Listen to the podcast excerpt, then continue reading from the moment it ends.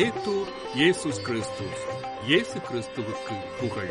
தமிழ் கூறும் நல்லுலகில் வாழும் அனைத்து அன்புள்ளங்களுக்கும் வத்திக்கான் வானொலியின் வணக்கம். இறைவன் உங்கள் உள்ளத்தையும் இல்லத்தையும் தன் அன்பாலும் அருளாலும் அமைதியாலும் இன்றும் என்றும் நிரப்புவாராக.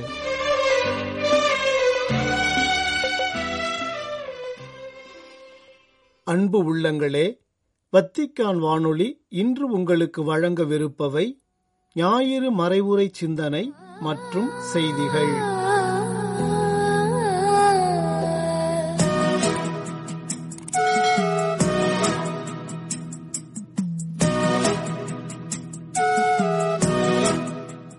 தவக்காலம் மூன்றாம் ஞாயிறு. சந்தை கலாச்சாரத்தை சாகடிப்போம்.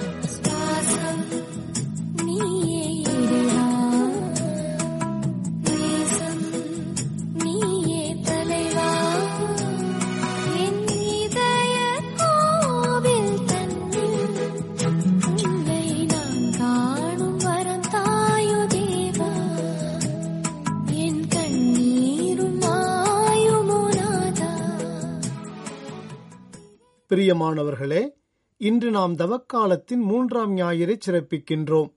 கடவுளுக்குரிய நமது உள்ளமும் உடலும் தூய்மைப்படுத்தப்பட வேண்டும் என்ற உயரிய சிந்தனையை நமக்கு முன்வைக்கின்றன இன்றைய நாளின் வாசகங்கள். அதாவது அகத்தூய்மையும் புறத்தூய்மையும் அவசியம் என்பதை நமக்கு வலியுறுத்துகின்றன. இந்த இரண்டு விதமான தூய்மைக்கும் அடிப்படையாக அமைவது கடவுள் இஸ்ரேல் மக்களுக்கு வழங்கும் சட்டங்களை கடைபிடிப்பது என்பதை இன்றைய முதல் வாசகம் பதிவு செய்கிறது. இந்த இரண்டு விதமான தூய்மையையும் கடைபிடிக்கும் கடவுளின் மக்களுக்கு அவர் வழங்கும் நிலைத்த நீடித்த ஆசீரும் உடனிருப்பும் என்றும் இருக்கும் என்பதையும் நமக்கு எடுத்துரைக்கின்றன.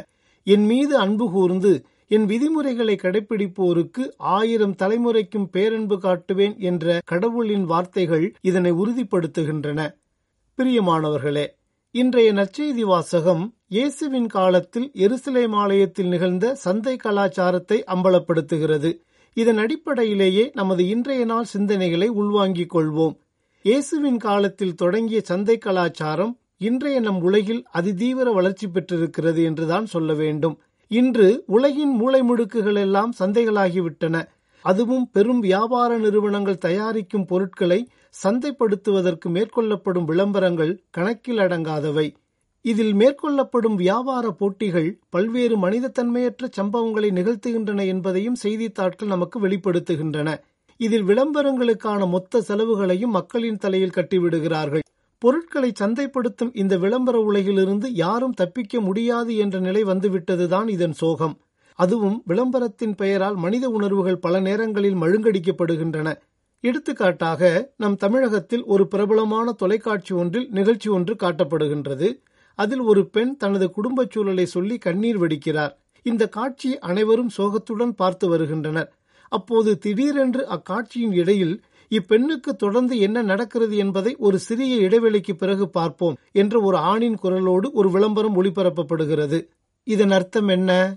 ஒரு பெண்ணின் உண்மையான உணர்வுகளை முறைகேடாக பயன்படுத்துவது. அது குறித்து பார்வையாளர்களின் உணர்வுகளை தூண்டி அந்த தனிப்பட்ட தொலைக்காட்சிக்கான பார்வையாளர்களின் எண்ணிக்கையை பன்மடங்கு பெருக்கிக் கொள்வது இதுதான் இன்றைய விளம்பர உலகில் பெரும்பாலும் நிகழ்கிறது. ஆனால் இது வெவ்வேறு தளங்களில் நடைபெறுகிறது. ஆக இவை எல்லாவற்றிற்கும் அடிப்படையானது ஒன்றே ஒன்றுதான். அதுதான் பணம். யார் அதிகம் சம்பாதிப்பது? யார் முதலில் பணக்காரராவது? சம்பாதித்த பணத்தை எப்படி தக்க வைத்துக் கொள்வது?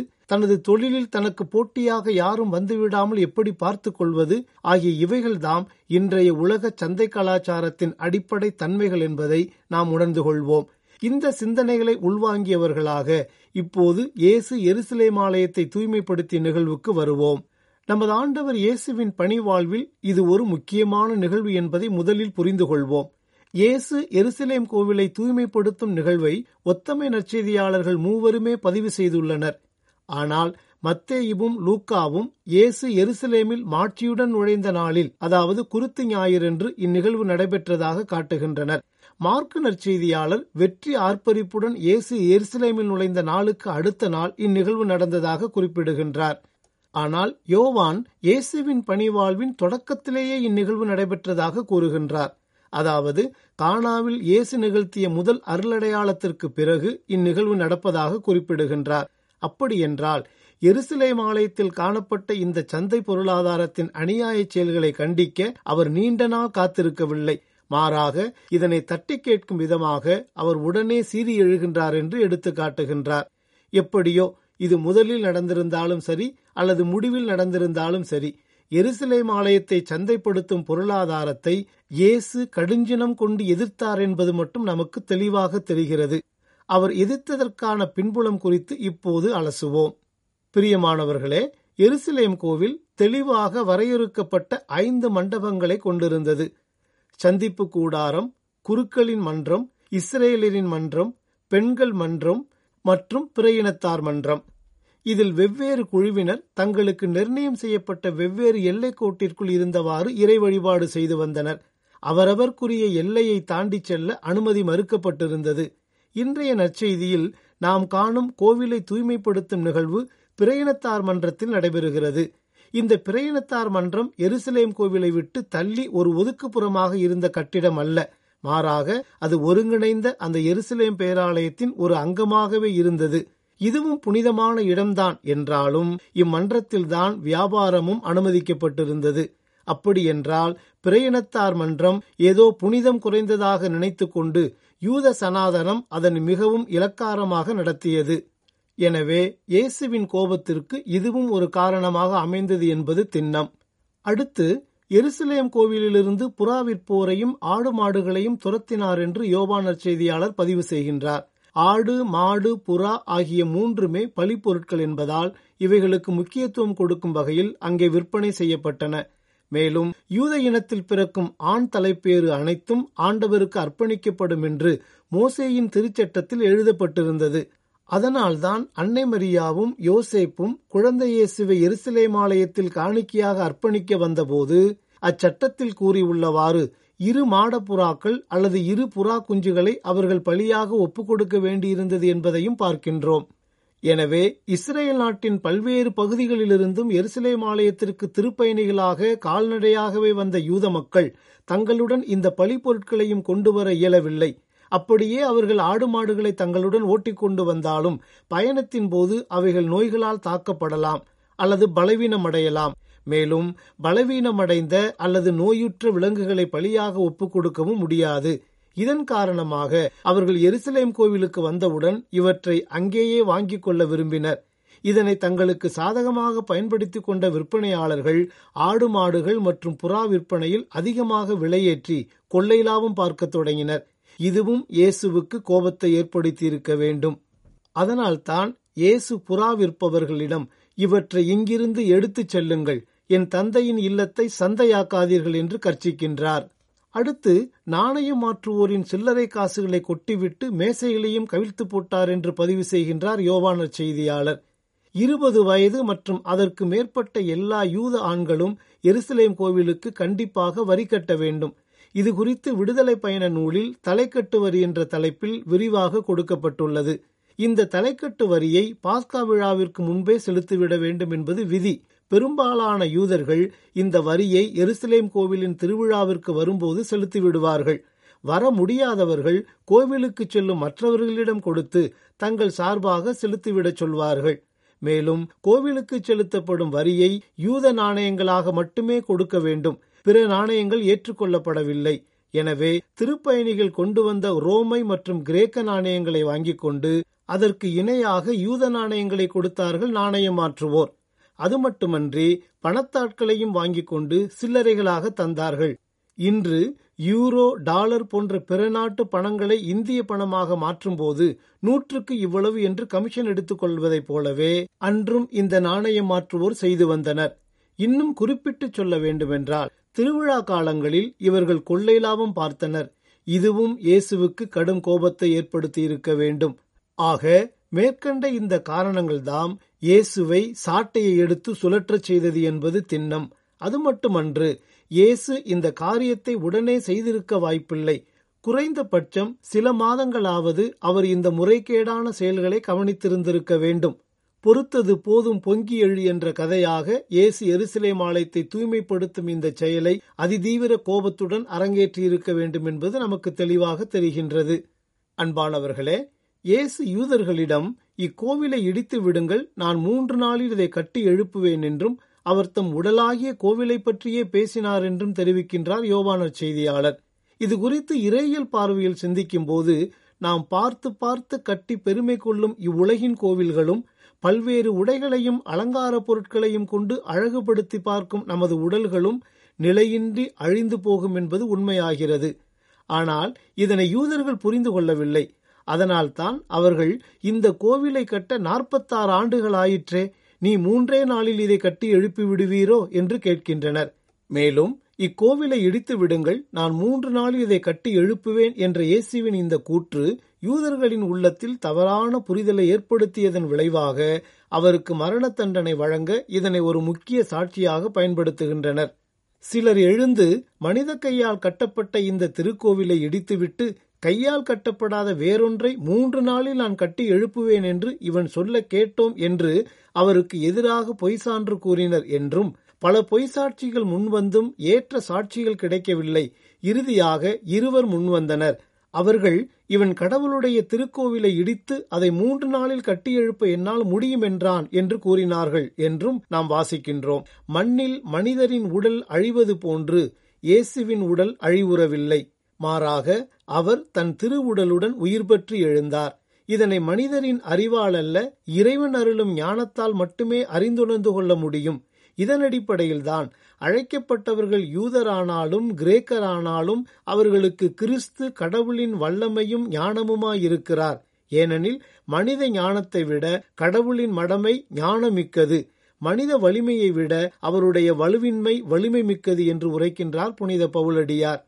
ஆக எருசலேம் கோவிலை தூய்மைப்படுத்தும் நிகழ்வு வழியாக இயேசு நமக்கு இரண்டு படிப்பினைகளை தருகின்றார். நீங்கள் வழிபாடு செய்யும் உங்கள் கோவில்களையும் கடவுள் படைத்த உங்கள் உடல் என்னும் கோவிலையும் சந்தையாக்க வேண்டாம் என்பதுதான் அவ்விரண்டு படிப்பினைகளும். முதலாவதாக நமது வழிபாட்டு தலங்களை அரசியல் காரணங்களுக்காகவும் தனிப்பட்ட சொந்த நலன்களுக்காகவும் சந்தையாக்கப்படுவதை தவிர்ப்போம். இரண்டாவதாக நமது தூய உடல்கள் வர்த்தகமயமாக்கப்படுவதை தவிர்ப்போம். இன்றைய நம் உலகில் மனித வர்த்தகம் கொடிக்கட்டி பறக்கின்றது. மனித உடல்களை சந்தைப்படுத்துவதில் கொள்ளை லாபம் ஈட்டப்படுவதால் ஆயுத வர்த்தகத்திற்கு ஈடாக மனித வர்த்தகமும் நடைபெறுகிறது என்று ஆய்வுகள் தெரிவிக்கின்றன.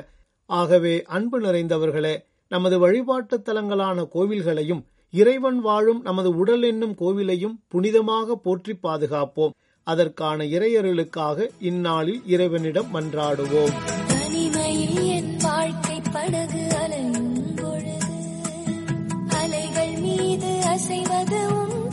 far.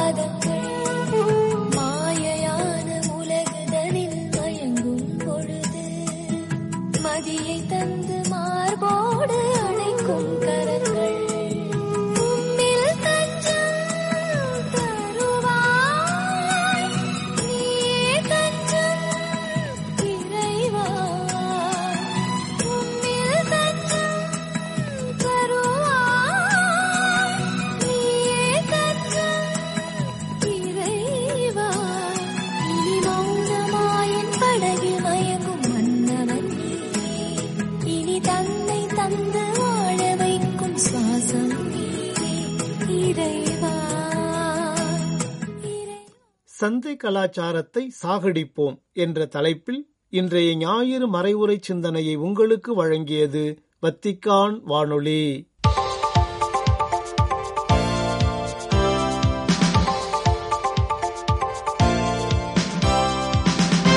செய்திகள். நமது துயரமான நேரங்களில் இயேசு நம்முடன் நடக்கின்றார். தத்துவ கருத்துக்களையும் உரையாடல்களையும் அல்ல மாறாக நம் அருகில் இருந்து நமது உடன் நடக்கின்றார் என்றும் துன்புற்ற நமது இதயத்தால் இயேசுவை தொட அனுமதிக்கின்றார். நம்மை தனியாக அவர் விடவில்லை. நமது துயரங்களை அவர் சுமந்து நம்மோடு பயணிக்கின்றார் என்றும் கூறினார் திருத்தந்தை. மார்ச் இரண்டு சனிக்கிழமை வத்திக்கானின் கிளமந்தினா அறையில் இத்தாலியின் வின்சென்சா மறைமாவட்டத்தில் உள்ள குழந்தைகளை இழந்தவர்களுக்கான தலிதா கூம் எனும் அமைப்பை சார்ந்தவர்கள் ஏறக்குறைய நூற்றி இருபது பேரை சந்தித்தபோது இவ்வாறு கூறினார் திருத்தந்தை பிரான்சிஸ். திருவிவிலியத்தில் சொல்லப்படும் யோபின் நண்பர்கள் போல் நாம் மாறக்கூடாது என்று வலியுறுத்திய திருத்தந்தை அவர்கள் துன்பமான வேதனையான அர்த்தமற்ற காட்சியை வழங்குபவர்களாக துன்பத்தை நியாயப்படுத்துபவர்களாக இருக்கும் அந்நண்பர்கள் போல் அல்லாது துயரத்திலும் இரக்கத்தோடு இருந்து தனது உடலால் உலகின் துன்பங்களை அனுபவித்த இயேசு போல நாம் வாழ அழைக்கப்படுகின்றோம் என்றும் கூறினார்.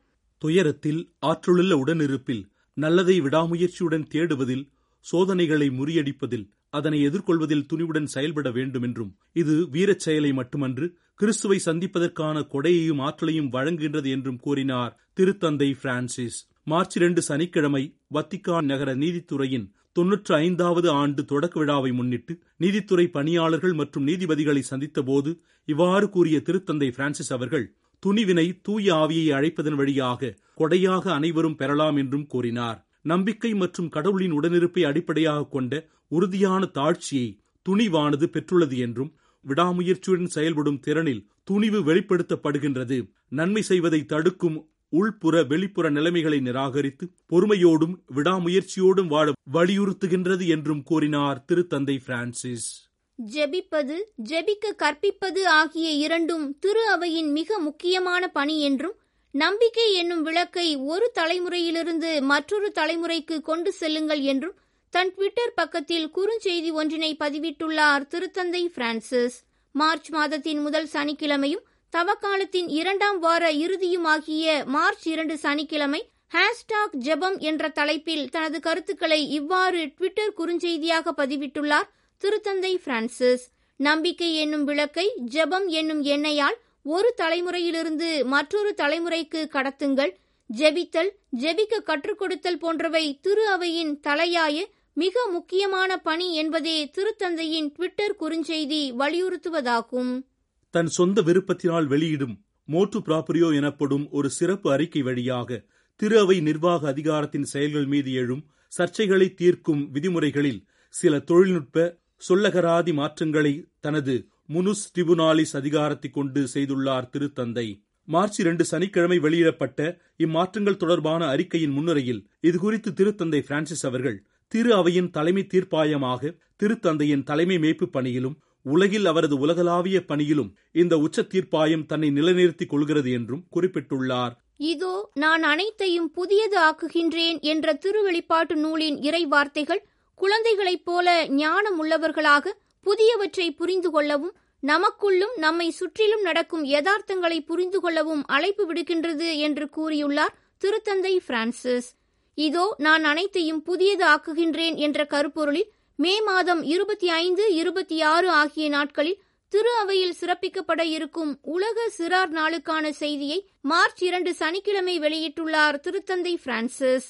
நம்மிடம் இருக்கும் மிகப்பெரிய பரிசு நாமே என்பதை நாம் பல நேரங்களில் மறந்து விடுகின்றோம் என்றும் நாம் அனைவரும் ஒன்றாக இருக்க உதவும் நோக்கத்திற்காக இத்தகைய கடவுளின் பரிசை நாம் பயன்படுத்தாவிட்டால் எப்போதும் மகிழ்ச்சி அற்றவர்களாகவே இருப்போம் என்றும் வலியுறுத்தியுள்ளார் திருத்தந்தை. பகிர்தல் மற்றும் மன்னிப்பதன் வழியாக பொறுமை துணிவு படைப்பாற்றல் கற்பனை போன்றவற்றில் நாம் வளர்கின்றோம் என்றும் எடுத்துரைத்துள்ளார் திருத்தந்தை பிரான்சிஸ். மனிதாபிமான உதவிப் பொருட்கள் வழங்கிக் கொண்டிருக்கும் போது இஸ்ரேல் ராணுவம் அப்பாவி மக்கள் மீது தாக்குதலை ஏற்படுத்தியுள்ளது கண்டிக்கத்தக்கது என்றும் இந்த நியாயமற்ற தாக்குதலுக்கு கண்டனம் தெரிவித்து நீடித்த மற்றும் உடனடியான போர் நிறுத்தம் வேண்டும் என்றும் வலியுறுத்தியுள்ளனர் எருசலேம் தல திரு அவை தலைவர்கள். மார்ச் ஒன்று வெள்ளிக்கிழமை வெளியிடப்பட்ட அறிக்கையில் இவ்வாறு தெரிவித்துள்ள எருசலேம் தல திரு அவை தலைவர்கள் காசா நகரத்திற்கு மனிதாபிமான உதவிகளை விரைவாக வழங்க அனுமதிக்கும் ஒரு நீண்ட மற்றும் உடனடி போர் நிறுத்த ஒப்பந்தத்தை கண்டறிய போராடும் தரப்பினருக்கு அழைப்பு விடுப்பதாகவும் தெரிவித்துள்ளனர். நேயர்களே இத்துடன் வத்திக்கான் வானொலியின் தமிழ்ச் சேவை நிறைவு பெறுகின்றது. உங்கள் செவிமடுத்தலுக்கு நன்றி. வணக்கம். வணக்கம்.